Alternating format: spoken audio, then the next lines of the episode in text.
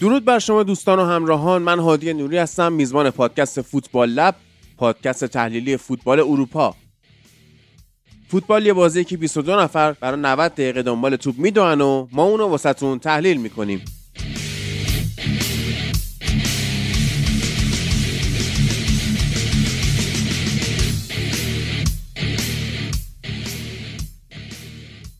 خیلی سریع بریم سراغ قسمت 52 از فصل ششم Football Lab. توی این قسمت ما فقط بازی های Champions League داریم. با یه نگاه کوتاه به رقابت های لیگ اروپا حالا لیگ کنفرانس به خاطر اینکه هنوز اون اصل کاری لیگ اروپا شروع نشده. هنوز توی پلیافه در کنار من فرید عزیز هست و میریم که داشته باشیم. می‌دونم که خیلی دوست دارن که در مورد باخت بایر مونیخ به لاتزیو بشنون. مهمترین بازی یعنی مهمترین اتفاقی بودش که توی این چهار بازی افتاد. پاریس سن موفق شد رئال سوسیداد رو ببره. رئال مادرید یکیش تونست لایپسیش رو توی آلمان ببره که خیلی بازی سختی هم بود براش. خیلی گره خورده بود. و در نهایت منسیتی هم که به راحتی کوپنهاگن دانمارک رو برد و با خیال راحت دیگه توی ورزشگاه اتحاد ازشون پذیرایی می‌کنه. حالا پاریس سن میره به اسپانیا ولی خب زور سوسیداد به نظر من نخواهد رسید و از اون برم که حالا به حال لایپسیش میره به اسپانیا توی ورزشگاه رئال مادرید بازی می‌کنه که اونجا بسیار بازی سختیه براش و رئال رو از الان به نظر من میشه از پیش صعود کرده به مرحله بعدی. دونست حالا بازی بعدی هم تو این هفته ای که داخلش هستیم برگزار میشه. سر time ش در موردش صحبت بکنیم یه پیش بازی کوچیکی هم واسهشون توی همین قسمت ما خواهیم رفت و جالبه که top scorer Champions League الان راسموس هویلوند منچستر یونایتد با پنج گل که حضور نداره تیمش توی این رقابت ها موراتایی که دوباره با پنج گل اونم top scorer ه. مصدوم شده دو ماهی نیست میمونه گریزمان توی اتلتیکو مادرید. بیشترین پاس گل و ساکا فرستاده و به حال فیل فودن هم مجموع گل و assist ش به همراه هری کین و جود بلینگام هفته که خب واقعا خوبه دیگه. آمار خوبی رو به جا گذاشته و حالا به حال دمش هم گرم. ویدیوی جدید یوتیوب Football Lab رو اصلا از دست ندید که دوشنبه براتون release میشه و قبلیارم که قطعا میرید و نگاه می‌کنید و لذت می‌برید فقط لطفی که به ما می‌کنید اینه که وقتی نگاه می‌کنید subscribe هم بکنید. یعنی به نظر من آزار خاصی به کسی نمیرسونه subscribe کردن یک کانالی که به حال باعث میشه که ما بتونیم از یوتیوب به درآمد برسیم و به حال با درآمده بسیار کیفیت کار خودمون رو می‌خوایم بهبود ببخشیم و قطعا در آینده براتون اپیزودهای حالا چه صوتی چه تصویری چه موارد دیگر براتون کارهایی می‌سازیم که مثال زدنی باشن و قطعا ازشون لذت ببرید. فرید درود بر تو. این بازی لاتزیو و بایرن رو که می‌خوایم بریم شروع کنیم در مورد صحبت کن یا حالا اگه حرف دیگه هم قبلش داری بگو که می‌دونم همه منتظرن. درود بر تو هادی خیلی خوشحالم که یک اپیزود دیگر رو کنار هم هستیم. آره همینطوره دقیقا می‌خوایم در مورد بازی بایرن لاتزیو صحبت کنیم. بازی که لاتزیو برنده بازی بود اما به نظر من تو همه های بازی بایرن تیم برتر بود. اما نتیجه مهمه که لاتزیو برد اما احتمال خیلی 95 درصد 97 درصد این بایرنه که تو آلمان برنده این بازی و برنده این مرحله میشه و لاتزیو رو حذف می‌کنه. حتی خود آقای ساری هم بعد بازی گفته بود که قرار یک 90 دقیقه ترسناک رو در آلمان داشته باشیم که خب واقعا هم همینطوره. توی این بازی هم به نظر من واقعا بایرن خوب بازی کرد. حالا کاری با مشکلات تیم آی توخل نداریم و بسیار هم مصوم های زیادی میده. بسیار هم از نظر بدنسازی مشکل دارن و همین یکی دو روز پیش بوی هم که بازیکن جدیدشون بود که تو سمت چپ و راست دفاع هم کمک می‌کرد مصدوم شد. البته که تو این بازی به عنوان تعویض یعنی به عنوان توی اسکواد بود اما توی تمرینات الان مصدوم شده و حداقل یه ماه هم اون نیست و حتی وقتی دفاع کناراشون مصدوم میشه مثل دیویس و میرن یه بازیکن توی پنجره ژانویه می‌خرن اون بازیکنی که خریدن هم دوباره مصدوم میشه. بوی تو همین پنجره اومده بود برای جایگزین شدن برای دیویس که اونم مصدوم شد. و خب از نظر اسکوات خیلی اوضاع بایرن بعد اوپامکانو هم که تو این بازی اخراج شد و شرایطشون برای بازی برگشت تو دفاع بسیار پیچیده است. همون مجروعی که می‌دونیم کیفیت خوبی نداره روی که از مصومیت برگشته و همچنان خیلی خوب نیست باید باشون تو فول بک ها بازی بکنن و هر چقدر می‌بینیم جلوتر باز کندی و می‌بینیم توی بایرن. بایرنی که اوایل فصل با اومدن عقب هریکین به عنوان مهاجم که میومد عقب تو هافک تبدیل به یک 4 6 0 می‌شدن که جابجا می‌شدن و موسیالا و سانه تاثیرگذار بودن. کمان هم مصدوم شده. چند هفته یه نیست و چند هفته هم نخواهد بود. و خب این از نظر تاکتیکی داره اذیتشون می‌کنه. این تعداد گزینه های محدودی که دارن و یه جمله عجیبی که آقای توخل توی رختکن گفته بوده بین دو نیمه به بازیکنهای بایرن این بودی که گفته بوده من فکر می‌کردم شما بازیکنهای خیلی عجیب و خوبی هستید اما فهمیدم که حالا شما اونقدر خوب نیستین و من از این به بعد این منم که خودم با شما وفق میدم. یعنی خواسته بازیکنهای تیم بایرن رو هم تحقیر کنه که قطعا توی آلمان این چیزا جواب آره دیگه به اخراجش ختم میشه. الان مصدومایی که داره اشاره کردی آلفونسو دیویس بونا ساره حالا مهمه شما میگم کینگزلی کومن کانراد لایمر گنبریه و حالا این بوئه که تو میگی مصدوم شد خب اینم حالا مزید بر اون لیست می‌کنیم. اما ببین حالا ایموبیله اومد گل زد و به حال از میشه گفت حتی تک موقعیت مهم در اون نقطه پنالتی استفاده کرد و گل زد. لاتسیو اصلا اون تیمی نیستش که حتی پارسال هم بود و الان که توی چمپیونز لیگ حضور داره یادمه که با یاسین صحبت می‌کردیم. گفتن شما شانس آوردید مثلا سلتیک تو گروهتون بود. که تونستید اصلا از مرحله گروهی بیاید بالا چون به نظر من شایستش نبودید و قطعا تو مرحله بعدی همون اول کار حذف میشید. و از اون ورم با مونیخ حالا تو مرحله گروهی خیلی چیز نشون داد فری خیلی در هم ریخته نشون داد. یعنی گل زیاد می‌زد از اون ور گل هم زیاد می‌خورد و اینجوری نبود که خیلی مقتدر تونست بیاد بالا. و این دو تیم دو تیمی بودن که واقعا این بازی حالا نگاه می‌کردی؟ بله بایرن زیاد موقعیت داشت اما بازی جذابی نبود واسه نگاه کردن. چون که ما عادت نداریم بایرن رو اینجوری ببینیم که از این همه موقعیت نتونه استفاده کنه. نه اصلا شما فکر کن رومانیولی بتونه جلوی موقعیت های بایرن خوب بگیره. خب که اصلا امکان پذیر نیست دیگه. و میگم لاتزیویی که خیلی قسطیطور نسیه با گل مثلا دقیقه 94 پروودل مثلا موفق شد که یه حرکاتی بزنه میاد اینجا بایرن می‌بره باید کاملا نقد کرد به توماس توخل. خب، و واقعا وقت اخراجش رسیده باید بره و گزینه هایی هم که دارن حالا الان شاید گزینه های جالبی نیست چون مثلا شاید کلوب گزینهشون باشه که اونم گفته شاید نرم بایرن. یعنی اون موقعی که دورتموند بودش نسبت به بایرن مقدار گارد داشت. یعنی تیم ملی آلمان شاید اما بایرن رو نمیره. گزینه های دیگه هم که رو میزه اونقدر جالب نیست مگر اینکه برن حالا نمی‌دونم بعد از دوران اتحاد هیتلر و موسولینی آیا مربی ایتالیایی رو میارن یا نه؟ که حالا مثلا مانچینی که از تیم ملی عربستان خواهد رفت یه گزینه یا حالا اونا گفتن شاید تنبید کنیم نمی‌دونم داستان چیه. اصلا آسیا همچنان ادامه داره کلینزمن هم الان چند روزیه که دارن یک کارگروهی تو کره تشکیل شده که دارن اخراجش می‌کنن مراحل آخر اخراجمونه. عربستان هم همچنان با مانچینی فعلا داره ادامه میده. ولی خب به نظرم که بایرنیا اگه بخوان عوض کنن دوباره مثل قدیمی ها میرن دنبال های قدیم. مثلا هانزی فلیک می‌تونه برگرده به عنوان سرمربی جدید بایرن و باز هم ممکنه که با همین هانزی فلیک دوباره مدعی قهرمانی Champions League آره. بشن. دقیقا همون اتفاقی که اون سال افتاد. یا حتی مثلا یو پنکس هم درسته که به نظرمون دیگه نمیاد ولی سه چهار سال پیش هم که اومد باورمون نمی‌شد که برگشت.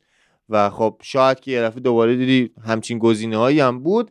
ولی در گزینه های جذاب می‌تونیم به مورینیو اشاره کنیم که همچنان میگن داره نمی‌دونم آلمانی رو یاد می‌گیره و اینا. اونم نکته جالبیه به شخص دیدن مورینیو تو تیم بزرگی مثل بایرن برام جذابه اما نمی‌دونم که نتیجه میده یا نه. و خب از نظر تاکتیکی از موقعی که اینا هریکین رو آوردن عقبتر تا مثلا با چهار بازیکن توی وسط زمین بجنگن و در نهایت این بازیکن ها فرار کنن یه ذره جذابیت داشت این تاکتیک ولی یه سردرگمی ایجاد کرده که الان که بازیکنها به خاطر مصومیت عوض میشن کمان رفته بیرون یا مولر اون ریت بالا رو نداره این بازیکنها نمی‌تونن به راحتی موقعیت رو به گل تبدیل کنن موقعیت زیاد می‌سازن. اما اون ضربه نهایی رو هیچ کس نمی‌زنه همه منتظر اون پاس نهایی به یک نفر دیگه و وقتی پاس مثلا موسیالا یه دفعه زاویه بسته شد می‌زنه یا سانه همینطور و خب همین سانه که خیلی امسال خوب بوده حداقل جز بهترین بازیکنه اروپا بوده بیشتر پاس گل میده. یعنی پاسه رو ارسال می‌کنه و اون ضربه نهاییه که زده میشه و الان تو اون rate بالا نیستن تو اون ضربه نهایی. چند هفته ایه که اون ضربه نهایی رو نمی‌تونن بزنن و تو بازی با لاتزیو هم دقیقا همین اتفاق افتاد. در واقع من نمی‌تونم بگم که لاتزیو low block بود نمی‌تونم بگم mid block بود. فاصله بین خط دفاع و خط هافبک لاتزیو بسیار کم بود و با هم هفت, هفت نفری دفاع کردن و فضایی که پر کردن به خاطر این بود که اونا داشتن با چهار مهاجم یعنی با مونیخ با چهار مهاجم همزمان حمله می‌کرد و اگه می‌خواستی شما بری عقب تو خط دفاع کاملا جمع بشی که خب احتمال زیاد با چهار مهاجم و دو تا بازیکنی که کنار نفوذ می‌کنن اذیت می‌شدی. اگر هم می‌خواستی بیای میت بلاک بازی کنی که خب وقتی چهار دو چهار بازی کنه بایرن با یک پاس طولی می‌تونه این میت بلاک تو رو رد بشه. برای همین آی ساری تاکتیکی که در مد نظر داشت این بود که این هفت نفر خط فاصله بین خط هافبک و خط حمله بایرن رو ببندن ولی mid block نیستن چون بیشترشون به مهاجمای تیم وصلن و در واقع یک چیزی بین low block و mid block رو توی لاتزیو دیدیم و همچنان میگم هر چقدر بگیم خوب بازی کردن 99 درصد به نظر من بایرن تو آلمان حداقل دوتا گل رو می‌زنه و گل نمی‌خوره و احتمال 99 درصد صعود می‌کنه. درسته. ببین حالا بعد ما نقش دوندگی گندوزی و لوئیز آلبرتو رو بهش اشاره کنیم که با این دوندگی خستگی ناپذیرشون واقعا تونستن که ارتباط گورسکا و کیمیش رو با رامدوتر مختل کنن. حالا رامدوتر کیه؟ می‌تونید برید ویدیوی یوتیوب فرید رو در مورد پست ده در مورد نابودی پست ده صحبت کرده ببینید و متوجه بشید که رامدوتر کیه. اما این رامدوتر مد نظر ما یه مقدار خب سنش هم رفته بالا دیگه. همه فهمیدن توماس مولر رو میگم اما باید برید ببینید که یعنی چی اصلا اون نقشی که من ازش نام بردم و توی یوتیوب به فارسی سرچ کنید فوتبال لب و برید نابودی پست ده رو تماشا کنید که حالا نابود که به حال عوض شده دیگه همه چی. ولی این دوتا رو باید اشاره کرد که حالا گندوزی که هیچ سابقه خوبی هم توی فوتبال نداره فقط به عنوان یه بازیکن کارگر می‌تونه به تیم کمک کنه. توی این بازی به کار اومد. یعنی شما هیچ وقت نمی‌تونی از گندوزی به عنوان یک ستاره توی فوتبال نام ببری. حتی به نظر من از خیلی از بازیکنهای ایرانی هم ضعیفتره. یعنی این بازیکن شاید مثلا تو تیم قلعه‌نویی فیکس نمی‌شد. اینو باید بهش اشاره کرد. و فیلیپ اندرسونی که رفت و برگشت و حالا با یه افتن اسپریکی کرد داره نمایش های یک سطح پایین تر از زمانی که قبلا توی لاتزیو بود ارائه می‌کنه.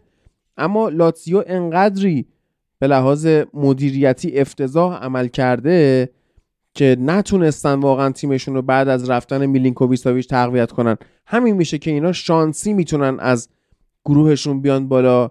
و منم کاملا باید موافقم تو مرحله بعدی.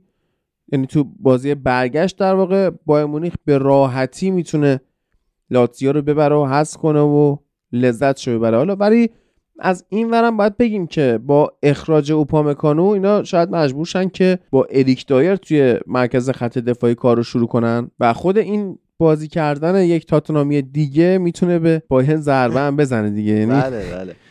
افتضاح. از نظر توی بوندسلیگا هم که بایرن بسیار بد شده و دیگه یه ذره امکان اینکه لورکوزن قهرمان شه زیاد شده. ما همچنان مثل پارسال که دورتموند زحمت کشید و کل فصل رقابت کرد و تو هفته آخر توی زمین خودش تو وستفالن نتونست برنده بشه. همچنان اینجوریم که نه ما همچنان به لورکوزن امیدوار نشیم چون آخرش این بایرنه که مثل همیشه قهرمان میشه. اما الان یه خیلی شرایط فرق آره. کرده. لورکوزن صحبت کردیم. قسمت پنجاه. بازی رو دروشون رو صحبت کردیم که اتفاقا امروز هم کلوب که حالا امروز که نمیشه گفت ولی کلا کلوب هم اخیرا یه مصاحبه کرده و صحبت کرده در مورد نسل جدید مربی ها که میگه که ژابی آلونسو الان top ترینشونه و گفت حتی اگه هشت هفته پیشم حتی قبل از بردن بایرن ازم میپرسیدی در مورد آلونسو همین جوری ازش تعریف می‌کردم و از فوتبالی که ارائه میده لذت حالا اینجا بحث در مورد آلونسو نیست واقعا و متاسفانه خب توی Champions League هم الان حضور نداره. الان لایپسیش حضور داره که حالا بازی بعدی بهش می‌رسیم. اما هیچ گونه شانسی واسه لاتسیو من نمی‌بینم و در مرحله بعدش هم با وجود توخل شانسی واسه بایرن نمی‌بینم. یعنی اگه بخوان توخل رو نگه دارن و اجازه بدن این مربی براشون پروسه طی بکنه کار تموم هست. یعنی این توخل حتی اون توخل نیستش که با چلسی تونست چمپیونز لیگ بیاره. دقیقا همینطوره و حالا ابزارش هم نداره. یعنی اون ابزار مد نظر توخل وجود نداره. ولی خب اون خرید الان مثلا به شدت دنبال یارو با کای هاورتس و ورنر و اینا چمپیونز لیگ آورد. ابزار مد نظرش یعنی ورنر و کای هاورتس نه نه دیگه. بالاخره اون تا... اتفاقا اون تاکتیکی که مد نظر آی توخله حداقل یک سه دو تا wing back می‌خواد که اصلا الان اینجا حتی full back هم ندارن. چه برسه wing back؟ یعنی دیویس مصدومه کیمیچی که دیگه دفاع راست نمی‌تونه زیاد بازی کنه چون هافبک خاصی ندارن مجبور بیاد وسط. و خب با گوئررو و و اینا نمیشه کار در آورد. ولی خب قطعا آیه توخل هم به شدت افت کرده و خب از نظر تاکتیکی تیمش مشکل داره. میگم من همچنان میگم این تاکتیک جذابی که اول فصل شروع کرد این که کین بیاد عقب و چهار نفره اون وسط زمین مشغول کنن دفاع تیم حریف رو و این سانه یا کمان باشن یا نهایتا موسیالا. حالا میگم چرا موسیالا رو اضافه گفتم. این دوتا بازیکن سانه و کمان از کناره ها یه دفعه فرار می‌کردن یه کاتبک می‌دادن و اون بازیکن های هافبک و مهاجمی که یکیشون هریکین بود ضربه نهایی رو می‌زد. اما الان که حالا کمان مصوم شده موسیالا اضافه شده موسیالا ضربات نهایی خوبی می‌زنه. اما اون ریت بازی با پایی که بیاد آقا اون پاس گل نهایی رو بده رو نداره. همچنان این سانه این کارو می‌کنه. اما وقتی بازیکنه مثل هریکن اون دوران خوب رو نداشته باشن اون ضربات نهایی خوب رو نداشته باشن و یا منمارک بشن بعضی موقع تاکتیک های قدیمی دفاعی به درد می‌خوره. منمارک کردن هریکن بعضی موقع به بایرن آسیب زده و خب تیم های پایین جدولی آلمان هم این کارو دارن می‌کنن و حالا حد شاید هریکن بتونه گل بزنه ولی به شدت خسته میشه. و خب این باعث شده که افت کنن از نظر تاکتیکی و مولری که بالاخره 33 4 سال سن داره و خب از نظر تاکتیکی اون هم خسته و ضعیفتر شده. و نکته همینه دیگه به نظرم ابزار کافی آقای توخل نداره و مربی خیلی خوبی هم نیست الان تو این فصل. ببین حالا وضعیت بایرن مونیخ با پاریس سن ژرمن فرق می‌کنه.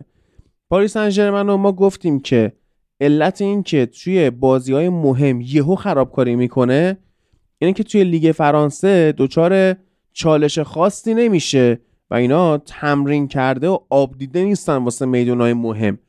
وضعیت بایرن مونیخ متفاوته توی لیگ آلمان و این مهاجمای پاریس سن مثلا امباپه اینا توی لیگ فرانسه خسته نمیشن.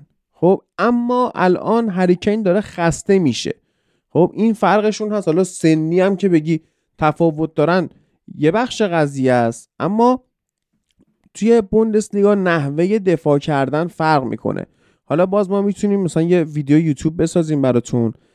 تفاوت نحوه دفاع کردن لیگ های مختلف که توی این لیگا چجوری دفاع می‌کنن. که الان مثلا می‌بینیم بازیکن هایی که جدید میان توی لیگ آلمان اوایل کار خوبن بعد یهو افت می‌کنن. هریکن اوایل کار خوب بود بعد افت کرد.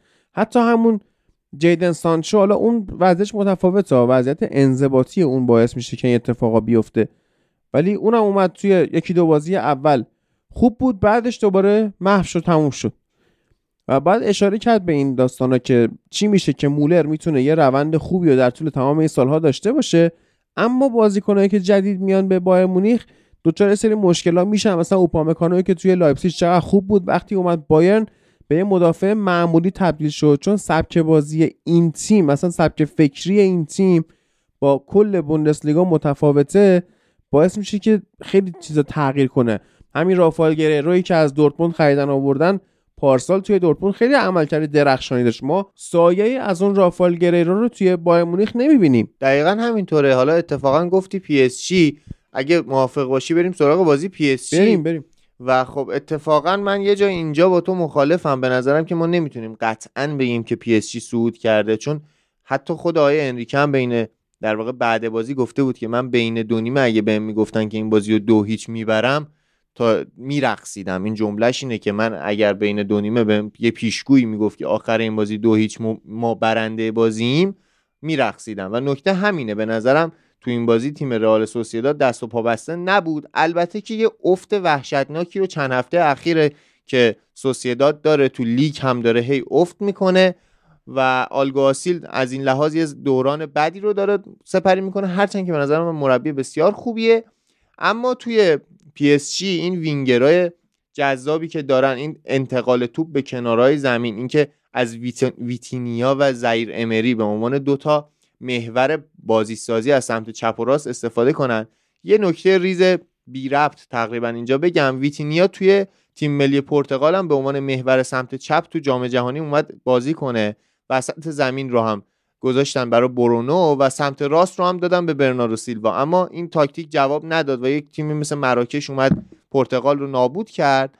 و خب دقیقا اینجا هم ویتینیا به عنوان محور سمت چپ هست. زیر امری هم به عنوان محور سمت راست وجود داره. کلا دو محور بازی کردن تیم های مثل آی, آیه انریکه یا همون آیه سانتوش یه چیزیه که من خیلی دوستش دارم. و خب بازیکن های جوونی که دارم بازی بارکولا چه گل فوق العاده ای زد. گل بارکولا بازیکن 21 ساله که آوردن تو تیمشون ولی واقعا بارکولا که بدترین بازیکنه جوونه که من دیدم. اینجوری نگل شاید یه گل خوشگل بزنه.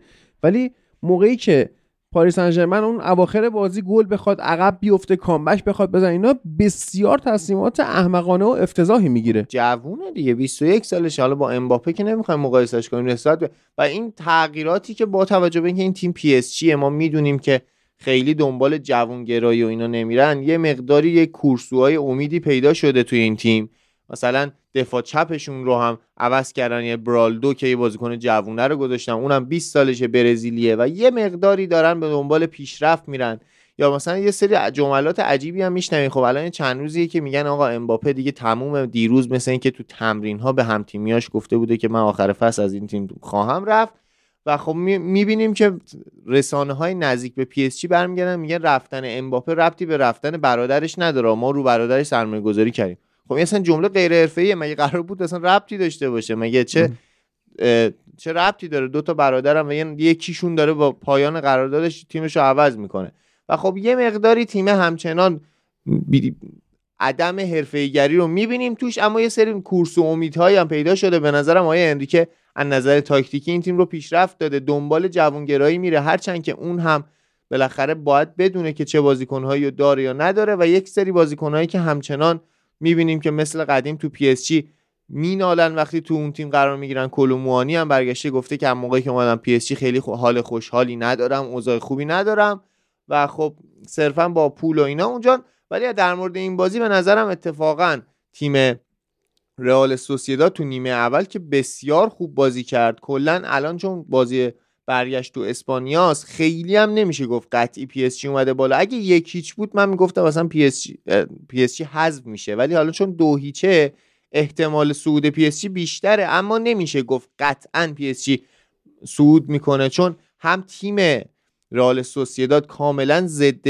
ریتم بازی می‌کنه و ریتم تیم حریف رو خونسا می‌کنه. یه مقداری تو دوران افت هستن. ولی با توجه به نابودی یه سری از بازیکنهای پست شیشی که می‌بینیم الان یه مقداری تو پست شیش تو کل اروپا به ضعف خورده و ما پست شیش مطرح زیادی نداریم. یعنی مثلا یه رودری مونده یه دو سه تا موندن و خب یکی از اونا مرینو یکی دیگهش زوبیمندیه و داشتن این دوتا بازیکن 6 و 8 که هر کدوم از اینا می‌تونن تو 6 هم بازی کنن به این تیم کمک کرده و این ضد ریتم بازی کردن سوسیداد ممکنه که حتی پی رو هم در واقع در خطر بندازه و بازیکنهایی دارن که وقتی ریتم آوردن پایین با یک پاس و فرار انفجاری اونا مثل کوبو بتونن تیم حریف رو تحت شعا قرار بدن و باش آسیب بزنن. تراوره به عنوان فولبک سمت راستشون بسیار سرعتی و نفوذ می‌کنه اما بسیار کودن و تصمیم های اشتباه زیاد می‌گیره. صرفا سرعت خوبی داره و میشه ازش استفاده کرد. برای همین به نظرم که سوسیداد خیلی هم تیم بدی نبود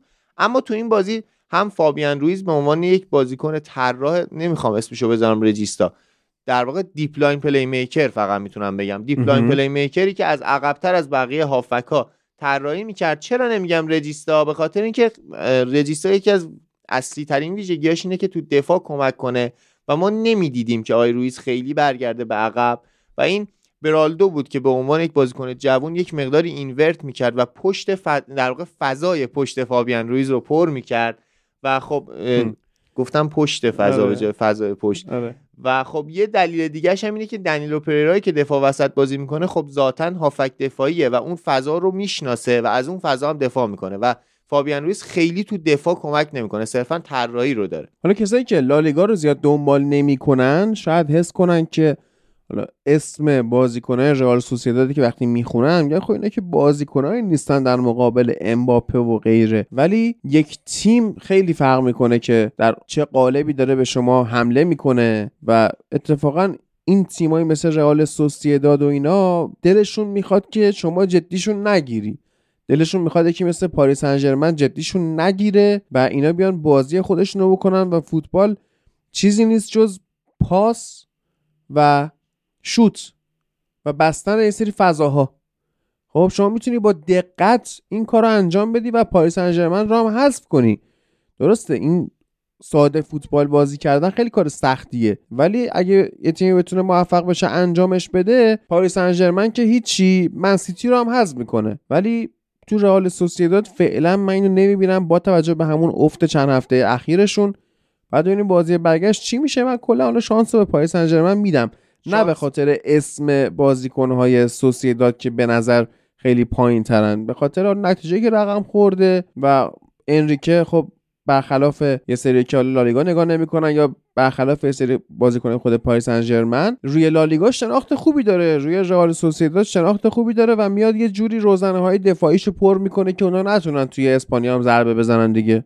دقیقا همینطوره. من هممون می‌دونیم که شانس پی اس جی بیشتره. من گفتم فقط نمیشه گفت سوسیداد قطعا حذف شده و میشه شانسی براش قائل بود. من یه دو تا نکته یادم رفت تو در مورد این بازی بگم. یکی زاخاریان بازیکن روس تبار تیم رئال سوسیداد که به نظرم خیلی بازیکن خوبیه. چلسی هم دنبالش بود. اصلا داشت تموم می‌شد انتقالش به چلسی اما در نهایت منتقل نشد. این بازیکن به عنوان تعویضی اومد تو. اگر تو بازی برگشت به عنوان یک ریسک چون با توجه به اینکه دو هیچ عقبن دیگه بیاد به عنوان سمت چپ وینگر سمت چپ به تیم کمک کنه و در کنار اون کوبو و آندر سیلوا باشن به نظرم می‌تونن به تیم پی آسیب بزنن. و نکته دوم اینه که دو تا بازیکنی که دارن همون زوبیمندی و مرینوی که گفتیم در شرایط خاص دو نفر میان دابل پیوت میشن و ما از 4 3 به 4 2 2 2 تبدیل میشه این تیم.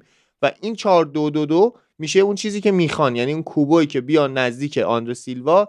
و حالا اگر زاخاریان بیاد یک وینگر سمت چپ و مندز سمت راست اگه نیاد هم با همین تاکتیکی دارن تبدیل به 4 2 2 2 میشن که اون موقع ممکنه که این فاصله بین رویز و دو تا هافبک دیگه آسیب بزنه به پی اما فرید رئال مادرید تونست یک هیچ توی آلمان لایپزیگ رو ببره.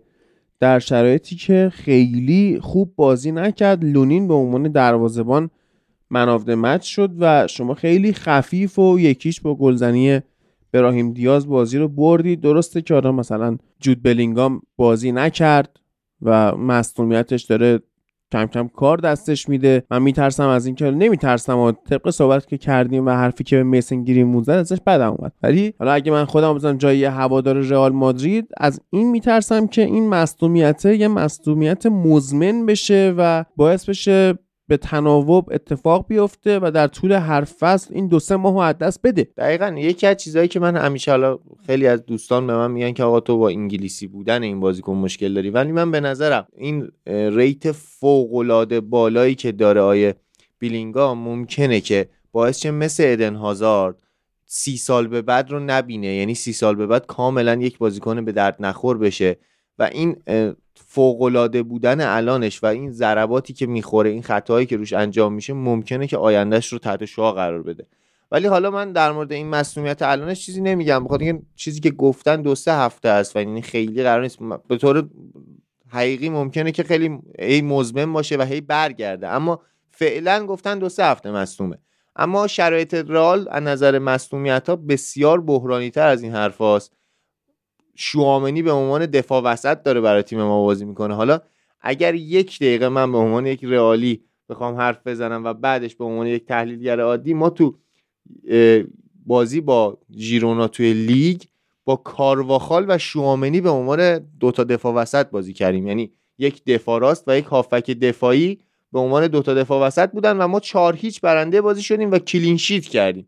تو بازی با لایپزیگ خب حداقل ناچو به بازی رسیده بود و این شوامنی بود که در کنار ناچو به عنوان دفاع وسط بازی کرد. چقدر کارواخال و مندی تو این بازی تاثیرگذار بودن.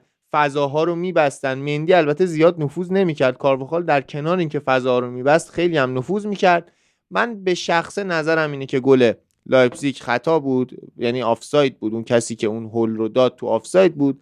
اما خب خیلی بحثی ندارم به خاطر اینکه اصولا بیشتر آدما میگن که اون صحنه می‌تونست گل باشه. حتی خود تونی کروس گفته بود که می‌تونست داور این رو رد نکنه و گل رو بپذیره. اما حالا صحنه رو ول می‌کنیم. توی این بازی وینیسیوس به نظرم بازیکن خوبی نبود. صرفا یه چند تا حرکت انفجاری انجام داد. یه صحنه هم که همه رو دریب زد اون ضربه هم زد توپ خورد به تیرک. براهیم دیازی که اون ضربه استثنایی رو زد بازی رو برای ما در آورد. شاید بعد گل براهیم دیاز تیم رال خیلی بهتر شد کلی موقعیت ساخت کلی موقعیت خراب کرد و حتی بد شانسی آورد. اما اگه این گل براهیم دیاز نبود این فشار از روی رئال برداشته نمی‌شد شاید اصلا ما بازنده این بازی می‌شدیم. و نکته دیگه اینه که براهیم دیاز هم مصدوم شد و خب حالا یخ گذاشته بود رو پاش و اصولا مصدومیت ها وقتی یخ می‌ذارن این شرایط خیلی بحرانی نیست و صرفا یک مصدومیت کوتاه مدت اما خب اونم شرایط خودش رو داره. و یه سری نکات در مورد لایپزیگ بگم قبل از اینکه حالا یه یه دقیقه قبل از اینکه تحلیل فنی بکنم من به نظرم لایپزیگ خیلی تیم بیشخصیتی بود. هم خودش هم سرمربیشون آقای مارکو روزه بازیکن رئال می‌افتاد زمین توپو نمی‌زدن بیرون. حالا مثلا یه دونم تو نیمه اول رئال نزده بود بیرون. گفتن آقا اونا هم نزدن بیرون برای تلافی اون صحنه. بعد مارکو روزه میومد تو صورت آنجلوتی داد و بیداد می‌کرد. خب آقا اصلا این اختلاف سنی و شرایطی که وجود داره. به نظرم یه ذره بیشخصیت بودن از نظر تیمی و خب حالا از نظر تاکتیکی من خیلی از این تیم در واقع بیشتر از اینکه تو بازی دیدم میترسیدم.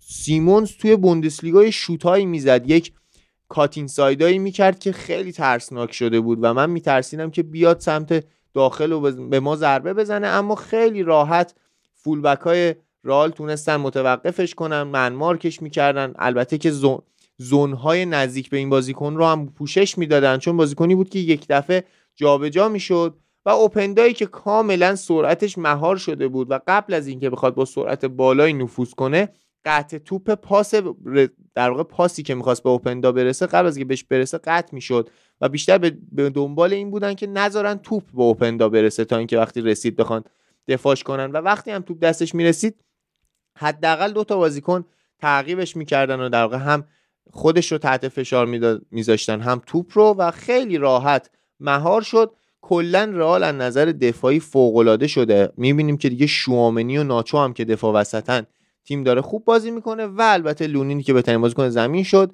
نمی‌خوام جوگیرانه صحبت کنم. خب الان همه دارن میگن که قطعا ما باید حتی کورتوا رو بفروشیم لونین رو نگه داریم چون کورتوا سنش بالاست. قطعا این حرف حرف غلطیه. کورتوا یکی از بهترین دروازه‌بان‌های حال حاضر جهانه و در سنش هم زیاد نیست. به عنوان یک دروازه‌بان حداقل 4 5 سال دیگه می‌تونه دروازه‌بان تیم باشه و لونین همچنان توی ارسال ها ضعف داره و خب این بازی بیشتر شوت زدن به سمت دروازه رئال و شوت ها رو همه رو گرفت ولی رو ارسال ها همچنان نقطه ضعفشه. و نمیشه گفت که الان دیگه میشه گفت لونین دروازه‌بان اول تیم رئاله. و خب توی از نظر تاکتیکی هم تیم لایپزیگ اومده بود که از بالا تیم رو پرس کنه. وینگراش خیلی rate بدی داشتن. دنی اولمو بسیار بد بود. من یه ذره بیش از حد از این تیم میترسیدم. یعنی من خب به خودم گفته بودم که احساس می‌کنم لایپزیگ تیم ما رو تحت شعاع قرار میده و آسیب می‌زنه. اوپندا رو به شدت میترسیدم. ژاوی سیمونز هم توی بوندسلیگا فوق العاده بود. چند گل استثنایی ازش دیدم چند تا دریبلای فوق العاده دیدم و خب میترسیدن اما تو این بازی کاملا مهار شده بودن و این ششکو بازیکن مهاجمشون که بسیار بازیکن خوبیه. من دو سه سال پیش این فیلماشو دیده بودم که بسیار شوت های خوبی می‌زنه بسیار دوپاه اما تو این بازی صرفا به خاطر اینکه یک مهاجم نوک تخصصی شده بود و اوپندا برای اینکه تو بهش نمی‌رسید میومد عقبتر بی مصرف بی مصرف کاملا شده بود دیگه. هیچ مصرفی ازش نمی‌شد و هیچ فایده ای نداشت و توپ بهش نمی‌رسید. هر موقع هم که می‌رسید ضرباتشو می‌زد که یا لونین می‌گرفت یه دو تا شوت خوبم زد. اما توی تاکتیک تیم نتونست خیلی به این تیم کمک کنه و کاملا تیم لایپزیگ خونسا شد. به جز اون گلی که زدن تو نیمه اول فشار اووردن اما این فشار خونسا شده بود و نهایتا من میترسیدم که این بازی صفر صفر بشه یا روی صحنه ای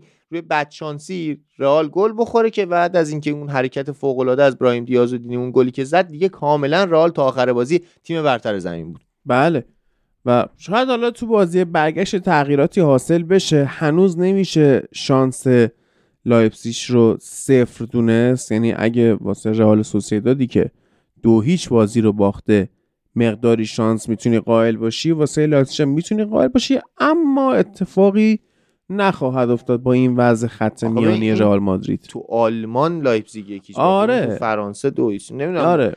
ولی خب آره از نظر ریاضی فوتبال هیچ موقع نمی‌تونی تیم رو کاملا بازنده بدونی و البته که این صحنه دیدم که خیلی از مربیا هم تو آسیا هم تو اروپا بعد بازی رفت میگن که آقا ما درسته که مثلا دو هیچ بردیم یکیچ بردیم اما با دید سف سف وارد بازی میشیم و این دید سف سف برای اینه که ما تو هر بازی باید برنده بشیم و رئال هم اگر می‌خواد قهرمان بشه نباید به دید اینکه یکیچ برده بیاد تو بازی برگشت. آره. از روی آمار نمیشه خیلی این بازی رو تحلیل کرد اونجوری که تو گفتی درست تره یعنی اینکه حالا لایپزیگ 14 تا شوت زده رئال 15 تا زده مالکیت 50 50 مساویه ایکس جی تقریبا برابره. یعنی کلا 6 دهم 6 صدم ببخشید تفاوت داره. خیلی نمیشه اینجوری از رو آمار و ارقام تحلیلش کرد.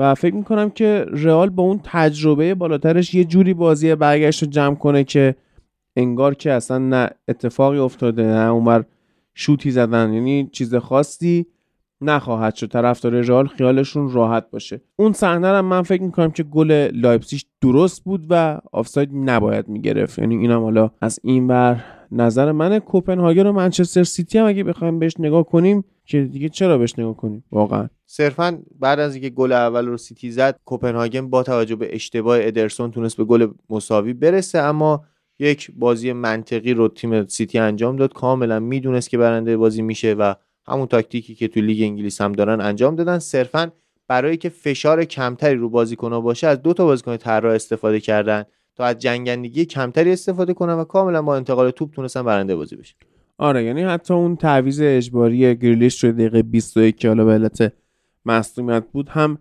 هیچ نگرانی رو شامل تیم گواردیولا نمی‌کنه. بعضی فکر کنم ما با گواردیولا الان مشکل داریم که در مورد منسیتی کم حرف می‌زنیم در حالی که اصلا اینطور نیست.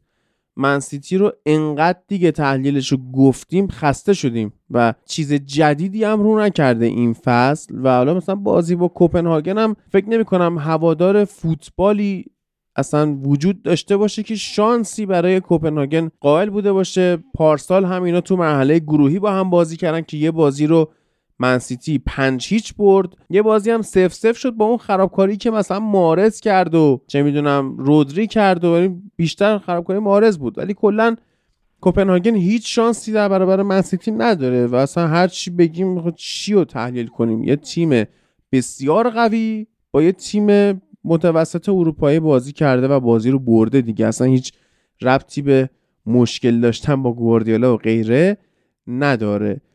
اما بازی های این هفته ای که امروز شنبه است دیگه الان شنبه است داره این قسمت ضبط میشه و نزدیک دوازده ظهره و اینتر و اتلتیکو مادرید با هم بازی می‌کنن. روز سه شنبه پی اس وی و دورتموند هم با هم بازی می‌کنن.